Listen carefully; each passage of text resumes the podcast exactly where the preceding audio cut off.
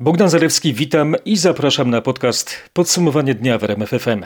Dziękuję, że zdecydowaliście się posłuchać syntezy wydarzeń omówionych przez naszych dziennikarzy w faktach oraz na stronie rmf24.pl. To trzeci dzień grudnia, czwartek. Oto najważniejsze wydarzenia, najistotniejsze sprawy i najciekawsze wypowiedzi z ostatniej doby. 15 tysięcy nowych zakażonych koronawirusem i ponad 600 ofiar. Będą ostre kontrole i kary za lekceważenie pandemicznych reguł.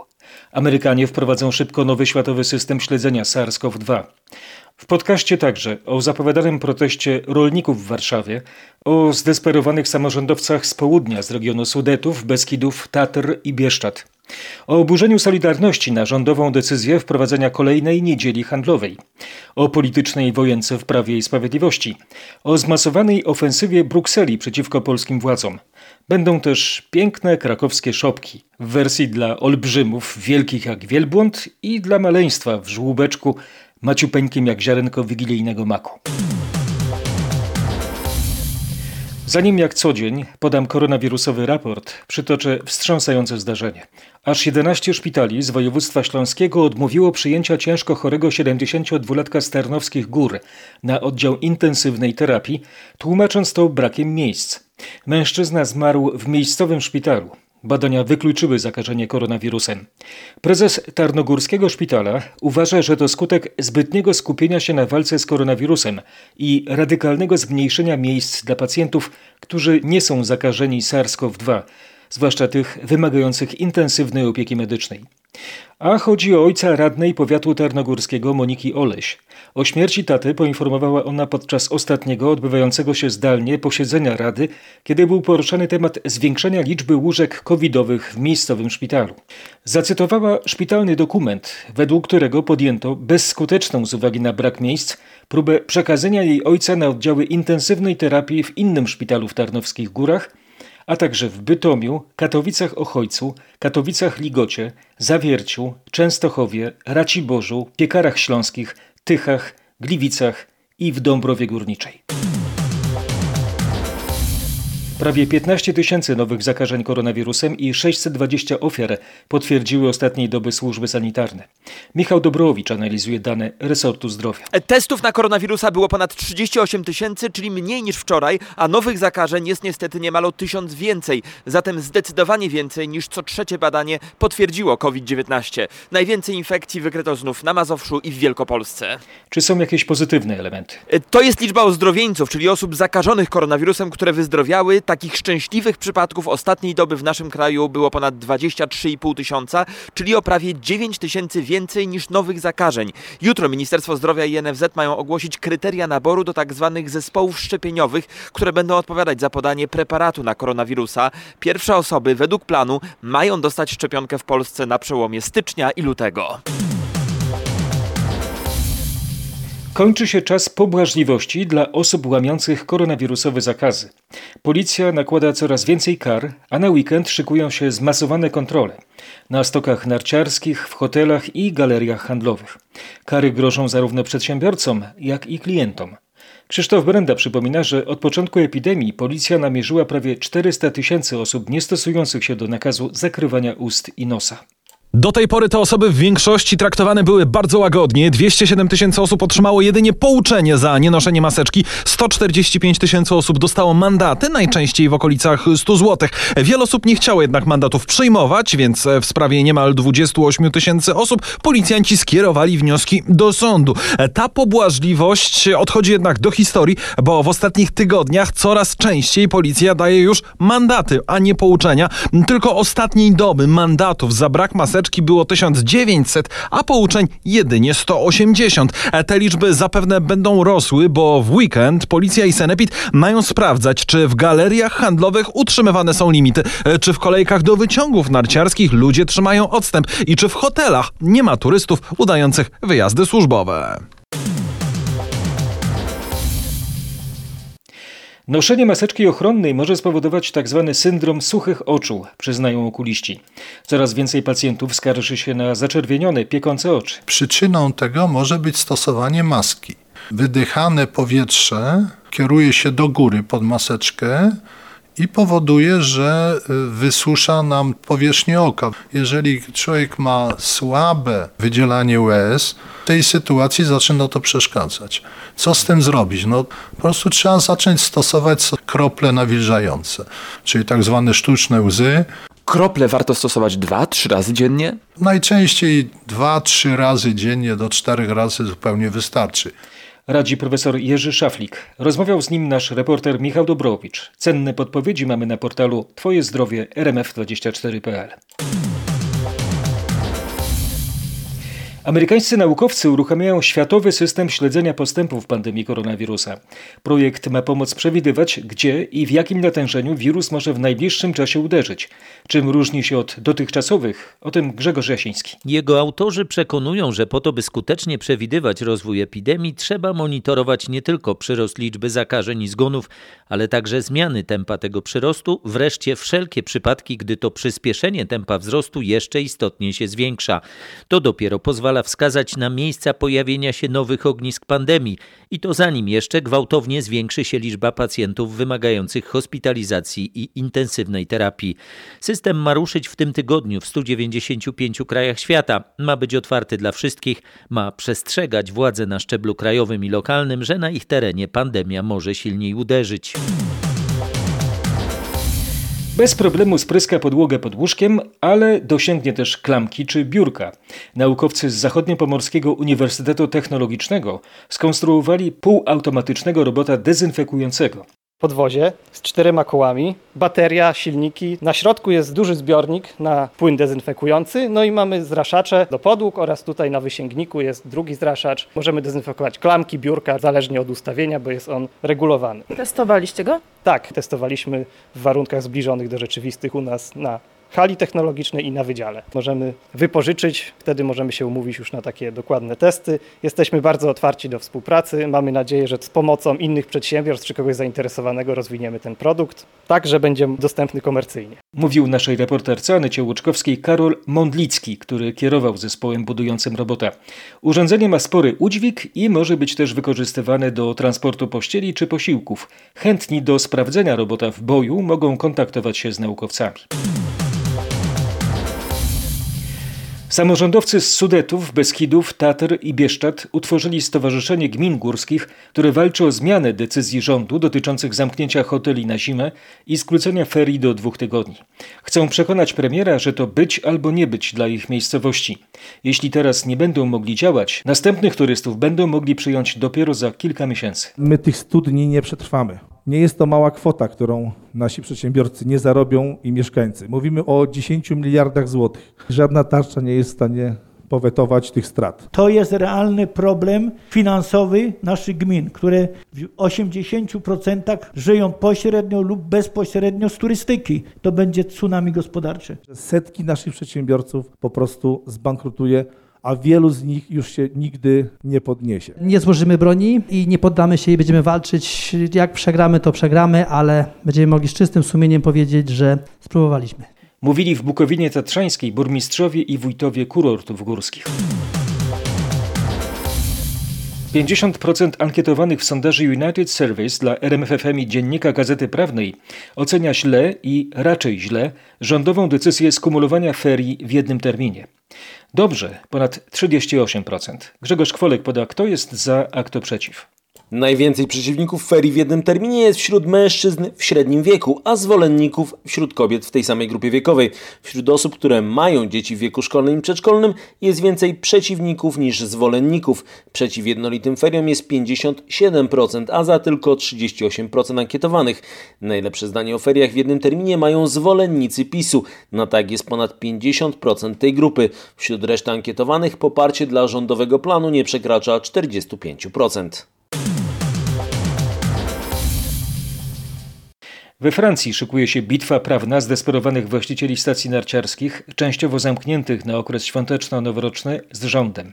Z Paryża Marek Gładysz. Przedstawiciele stacji narciarskich znajdujących się zarówno w Alpach, jak i w Pirenejach złożyli skargę przeciwko rządowi do Rady Stanu, czyli najwyższej we Francji instancji sądownictwa administracyjnego, żądając cofnięcia decyzji o zamknięciu wszystkich wyciągów krzesełkowych i kolejek linowych. Alarmują, że z powodu tej rządowej decyzji wiele stacji stanie na skraju bankructwa, bo mało kto jedzie we francuskie Alpy, kiedy szusowanie jest tam prawie niemożliwe. Rząd odpowiada natomiast, że zamierza przeciwdziałać powstaniu trzeciej fali epidemii koronawirusa. Komisja Europejska pozywa Polskę do Unijnego Trybunału Sprawiedliwości w związku z brakiem ochrony siedlisk leśnych oraz gatunków roślin i zwierząt. O co konkretnie chodzi i jakie są zarzuty, wytłumaczy nasza korespondentka w Brukseli Katarzyna Szymańska-Burginą. Chodzi o dwa zarzuty. Pierwszy dotyczy dostępu do sądownictwa, czyli procedur odwoławczych w dziedzinie ochrony środowiska. Zgodnie z przepisami Natury 2000 o obszarach chronionych, gospodarka leśna, a więc przykład pozyskiwanie drewna, musi zostać poddane ocenie wpływu przed wydaniem odpowiedniego zezwolenia. W przypadku polskich ocen planów urządzenia lasu nie ma odpowiedniego dostępu społeczeństwa do sądownictwa, czyli procedury zaskarżania.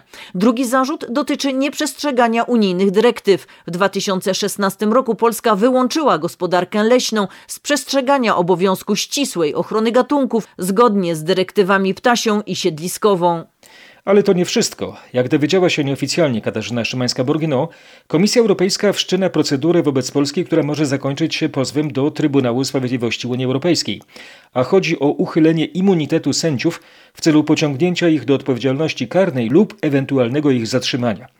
Dotyczy to spraw Beaty Morawiec i Igora Tulei. Formalnie jest to nowa osobna procedura, czyli wezwanie do usunięcia uchybienia, jednak łączy się ona z rozpoczętym w kwietniu postępowaniem w sprawie systemu dyscyplinarnego wobec sędziów. Ta dodatkowa procedura została rozpoczęta, bo Komisja Europejska uważa, że Polska narusza unijne prawo, dopuszczając Izbę Dyscyplinarną Sądu Najwyższego, której niezależność i bezstronność nie jest zagwarantowana, do decydowania o sprawach, które mają bezpośredni wpływ wpływ na sędziów. Chodzi o uchylanie immunitetów polskim sędziom. Rząd polski ma teraz miesiąc na udzielenie odpowiedzi i usunięcie uchybienia. Jeżeli odpowiedź będzie niezadowalająca, to komisja może przejść do drugiego etapu procedury. Czy możliwy jest kompromis w sprawie weta budżetowego Polski i Węgier? Kraje Unii Europejskiej gotowe są zaoferować Polsce i Węgrom dokument wyjaśniający, że mechanizm praworządnościowy nie otwiera furtki dla małżeństw homoseksualnych, migracji czy eutanazji, powiedział naszej dziennikarce jeden z dyplomatów Unii Europejskiej. Jeżeli obawy Węgier i Polski dotyczą migracji czy małżeństw homoseksualnych, to możemy je w tych kwestiach upewnić, powiedział dyplomata. Nie ma żadnego łącznika między tymi tematami a mechanizmem praworządnościowym, zauważył. Unijne kraje gotowe są także dopisać zapewnienia o koniecznym obiektywizmie Komisji Europejskiej, która w ramach tego mechanizmu ma inicjować procedurę ewentualnego odbierania pieniędzy. Mogą także wpisać zdanie o tym, że mechanizm ten będzie się stosować do wszystkich krajów bez wyjątku. Na razie trudno jednak dostrzec chęć zmieniania czegokolwiek w samym tekście rozporządzenia. Jednak Niemcy, które przewodniczą pracą Unii, mimo apeli ze strony Holandii czy krajów skandynawskich, wciąż nie zamierzają poddać go pod formalne głosowanie. Innymi słowy, nie chcą oficjalnie przegłosować Polski i Węgier. Zostawiają pewne pole do kompromisu, chociaż jest już ono bardzo niewielkie. Wadowicka policja sprawdzi, czy Dawid Manselej, który organizował w Brukseli gejowską orgię z udziałem znanego polityka z Węgier, jest mężczyzną poszukiwanym w Polsce za oszustwa. Policja podkreśla, że jest zbieżność nazwisk z poszukiwanym i podobieństwo na zdjęciach. Ostatnie jego miejsce zamieszkania to Wadowice i tam też y, miał prowadzoną sprawę karną dotyczącą oszustwa. On wyłudził 2,5 tysiąca złotych od y, mężczyzny, no podając się za prawnika. Został skazany na karę roku i dwóch miesięcy pozbawienia wolności. No do odsiadki nie stawił się, już od początku się ukrywał. Sąd Okręgowy w Krakowie wydał za nim europejski nakaz aresztowania. Zakomunikował rzecznik małopolskiej policji Sebastian Gleń. O naszych postulatach chcemy rozmawiać z premierem, mówił w popołudniowej rozmowie w RMFFM Michał Kołodziejczak, prezes Agrounii. W sobotę rolnicy znów zamierzają protestować w Warszawie. Kołodziejczak naszemu dziennikarzowi Pawłowi Balinowskiemu powiedział, że rolnicy nie będą rozmawiać z ministrem rolnictwa. Z jakiego powodu? Ponieważ według niego minister jest niedoświadczony i nie ma wpływu na realizację postulatów rolników, a chcą oni m.in. rekompensat za straty związane z pandemią oraz zawieszenia spłaty kredytów. Jak twierdzi Kołodziejczak, ze strony premiera też nie ma jednak żadnej reakcji. Jesteśmy lekceważeni, oszukiwani, okłamywani. Jeszcze rok temu, nieco ponad rok temu, w trakcie kampanii wyborczej było mówione, chcemy rozmawiać z ludźmi, chcemy budować siłę Polski właśnie na, na rozmowie, na dialogu, a co dzisiaj widać? Dyskryminację. Dzisiaj widać, że Prawo i Sprawiedliwość się skończyło. W sobotę do stolicy mają przyjechać setki traktorów. Protest ma też mieć niecodzienną odsłonę, ale Kołodziejczak dzisiaj nie chciał odkrywać wszystkich kart. Spodziewana pozytywna decyzja prezydenta w sprawie wprowadzenia dodatkowej handlowej niedzieli 6 grudnia spotka się z silną reakcją związków zawodowych, tak zapowiada Solidarność. Senat ostatecznie zatwierdził ustawę o tym, że w najbliższą niedzielę będziemy mogli pójść na zakupy. Teraz brakuje tylko podpisu prezydenta, ale jak ustaliliśmy, Andrzej Duda nie będzie się temu sprzeciwiał. Dla Solidarności to duże rozczarowanie. Związkowcy szykują więc kontrakcję. Jaką? Opisze Krzysztof Berenta. To nie będzie najcięższy kaliber w związkowym arsenale, chociaż Solidarność mówi, że reakcja będzie silna, to nie będzie ani strajków, ani protestów. Będzie za to akcja informacyjna. My jako Solidarność będziemy prowadzili akcje w najbliższych dniach, które pokażą tą drugą stronę pracy w handlu, pokażą te warunki pracy i warunki wynagradzeń również pracowników handlu. Tak mówi szef handlowej Solidarności Alfred Bujara. Można się spodziewać, że ta akcja będzie głośna, bo związkowcy chcą pokazać, że nie opłaca się nawet jednorazowo likwidować zakazu niedzielnego handlu. Solidarność chce się skupić na tym, jak mało zarabia się w sklepach i jak źle, jak mówią związkowcy, pracownicy są tam traktowani. Kolejny konflikt między kierownictwem Klubu Prawa i Sprawiedliwości a senatorem Janem Marią Jackowskim. Senator sprzeciwił się zniesieniu zakazu handlu w najbliższą niedzielę.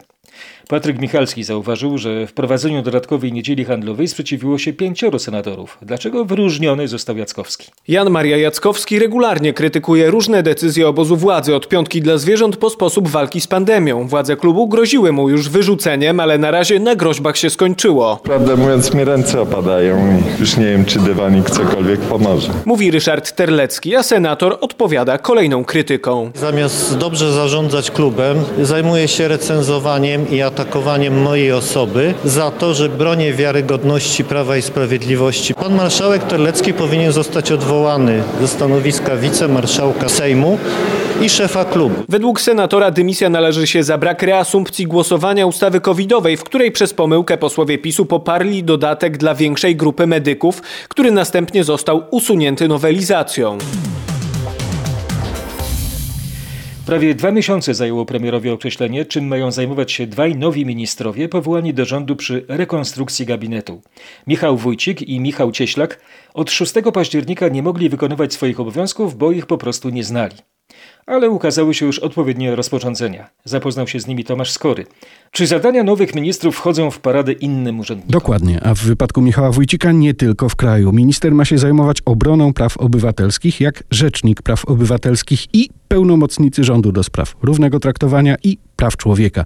Michałowi Wójcikowi premier powierzył też monitorowanie rozwiązań w tej dziedzinie, uwaga, w innych krajach Unii Europejskiej. I to szczególnie. Nowy minister działa więc w całej Unii, co pakuje go w sprawy podlegające MSZ-owi, ministrowi do spraw europejskich i na przykład pełnomocnikowi do spraw dialogu międzynarodowego. Nowy minister Cieślak ma się z kolei zająć współpracą z samorządami obok powołanego już dawno pełnomocnika rządu do spraw takiej współpracy. Prawo nakazuje ustalenie obowiązków ministrów niezwłocznie po powołaniu. U premiera to niezwłocznie trwało 8 tygodni, ale rozporządzenia mnożące urzędy w tych samych sprawach działają z mocą wsteczną, więc panowie Wójcik i Cieślak dostają ministerialne pensje już drugi miesiąc. Szef resortu spraw wewnętrznych chce odwołania ze stanowiska wojewody wielkopolskiego Łukasza Mikołajczyka. Minister Mariusz Kamiński złożył wniosek w tej sprawie do premiera. Dlaczego wojewoda miałby zostać odwołany? Mateusz Chwystun. Chodzi o poniedziałkowy komunikat wojewody po zakończeniu kontroli przez jego urzędników w sprawie budowy zamku w Stobnicy koło Obornik Wielkopolskich. Choć kontrolerzy uznali, że zgoda na budowę została wydana z naruszeniem prawa, nie unieważnili decyzji starostwa. Budowa 14-piętrowego zamku toczy się na obszarze Natura 2000. Oprócz kontroli wojewody śledztwo w jej sprawie prowadzi prokuratura. Wojewoda Łukasz Mikołajczyk nie skomentował jak dotąd wniosku ministra Kamińskiego o jego odwołanie. Jego rzecznik przekazał jedynie, że zarówno sam zainteresowany, jak i urzędnicy dowiedzieli się o sprawie ze strony internetowej resortu spraw wewnętrznych. Do prokuratury w Gdyni wpłynęło zawiadomienie złożone przez prezydenta miasta Wojciecha Szczurka, związane z pracą byłego już komendanta Straży Miejskiej. Miasto poinformowało o zdymisjonowaniu Dariusza Wiśniewskiego i złożeniu przez prezydenta miasta zawiadomienia o możliwości popełnienia przestępstwa.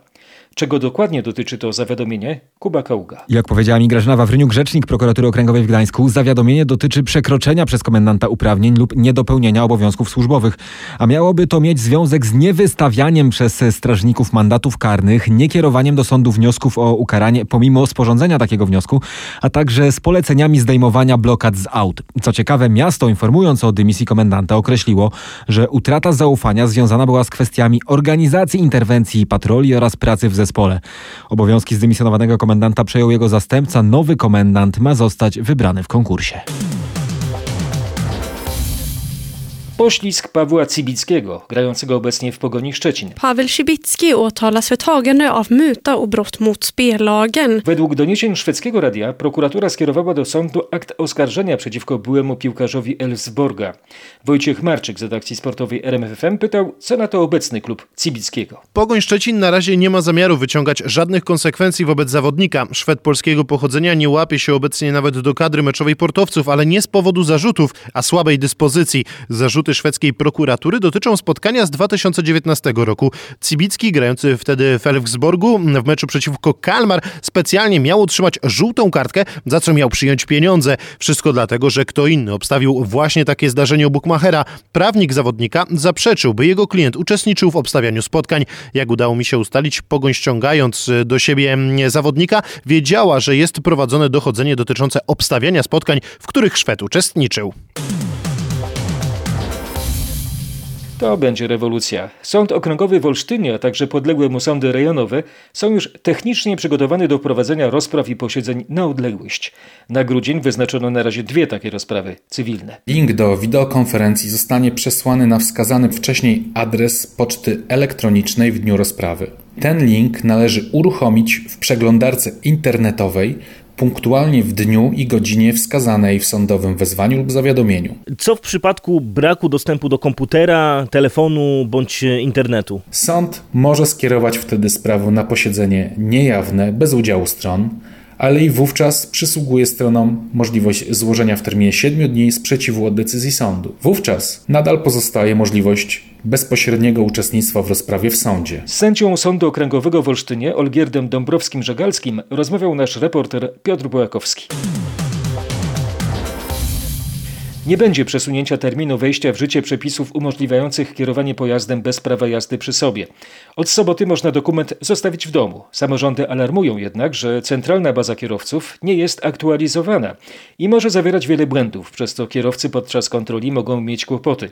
Związek Powiatów apeluje o odłożenie tego rozwiązania. Co na to rząd? Mariusz Piekarski. Przekonuje, że skala błędów i braków w bazie kierowców nie jest tak duża, jak alarmują samorządowcy. Przypomnę, w liście do premiera napisali o nawet 100 tysiącach różnic między bazą centralną a rejestrami praw jazdy w powiatach. Błędy mogą się zdarzać, jak w każdej wielkiej bazie, mówi odpowiadający za cyfryzację minister Marek Zagórski, ale jak dodaje, na pewno nie będzie to masowe i dodaje, że korzyści z uruchomienia zdalnego prawa jazdy będą większe niż pojedyncze kłopoty kierowców.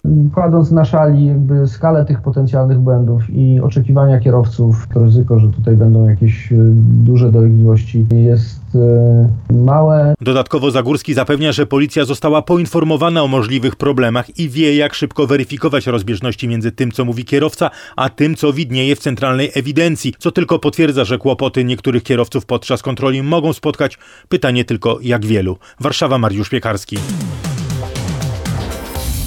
Piątek, 4 grudnia to Barburka.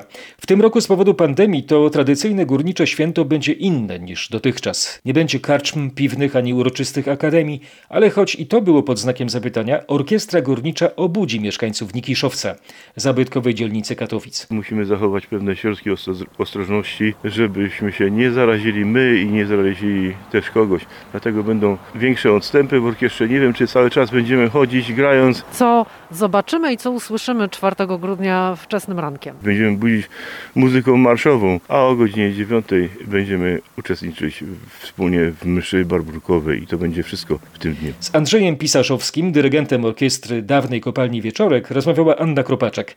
Jak orkiestra budzi mieszkańców? W porannych piątkowych faktach, a potem do odsłuchania w podcastach na rmf24.pl i RMFON. Sukcesem zakończył się przeprowadzony po raz pierwszy w Polsce zabieg krioablacji raka nerki przez skórę. Radiolodzy z Centralnego Szpitala Klinicznego przy ulicy Banacha w Warszawie pomogli w ten sposób 70-letniemu pacjentowi. Plusem tej metody jest to, że w razie gdyby pojawił się drugi guz albo gdyby ten guz y, nie był doszczętnie zniszczony, to się mm, metoda ma 90% skuteczności, czyli 95%, więc jest to mało prawdopodobne, ale nawet wtedy możemy taki zabieg powtarzać bezkarnie i bez y, jakby większego ryzyka dla pacjenta. Jak pan doktor przewiduje, czy jest szansa, że tego typu zabiegi będą teraz stosowane częściej, na szerszą skalę? Y, myślę, że tak, że w, jak tylko pacjenci i, i, i lekarze prowadzący pacjentów z rakiem nerki się przekonają do tego rodzaju zabiegów, to myślę, że zdecydowanie będziemy takich zabiegów wykonywać więcej. Czy przy innych nowotworach, nie tylko przy raku nerki, też można byłoby sobie wyobrazić zastosowanie tego? E, tak, już stosuje się w leczeniu raka prostaty, e, rzadko raka piersi i czasami w nowotworach ściany klatki piersiowej. E, plus tego zabiegu jest taki, że on nie powoduje dużej ilości bólu i dlatego przy takich nowotworach, które są mocno unerwione, jest to szczególnie istotne. Przyznaje dr Grzegorz Rosiak, a rozmawiał z nim Michał Dobrowicz. Dokładne informacje i zdjęcia z zabiegu mamy na portalu Twoje zdrowie rmf24.pl. Ogromne szopki czterometrowe i takie wyrzeźbione na czubku ołówka pojawiły się na tegorocznym konkursie w Muzeum Krakowa. Pojawiła się wielka szopka, prawie czterometrowa, gdzie tam możemy zobaczyć tradycje, które w tym roku się nie odbyły. Typowe odpusty, emaus, rękawka, ich nie było, a one są w szopce, przypominają nam to. Aż miniaturowe szopki.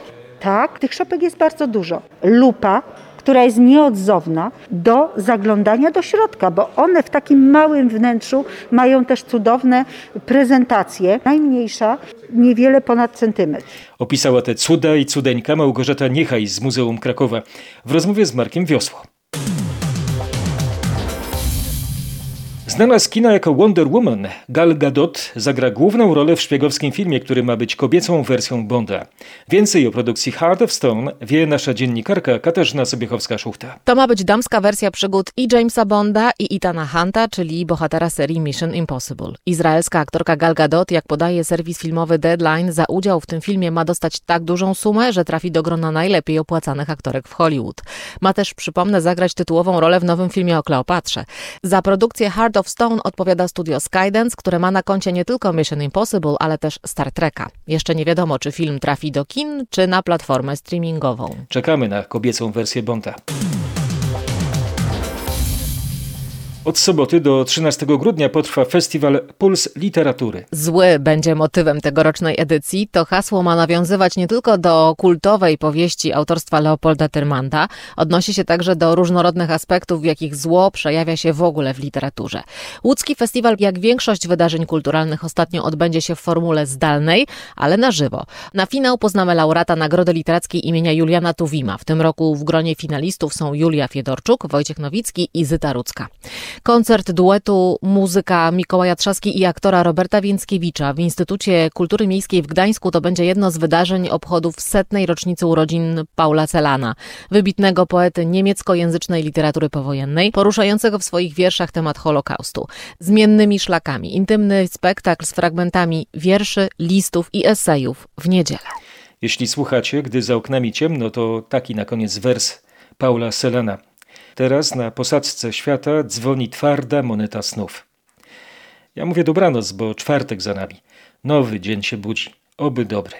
Bogdan Zarewski, do usłyszenia. Zapraszam na piątkowe podsumowanie dnia w RMFFM.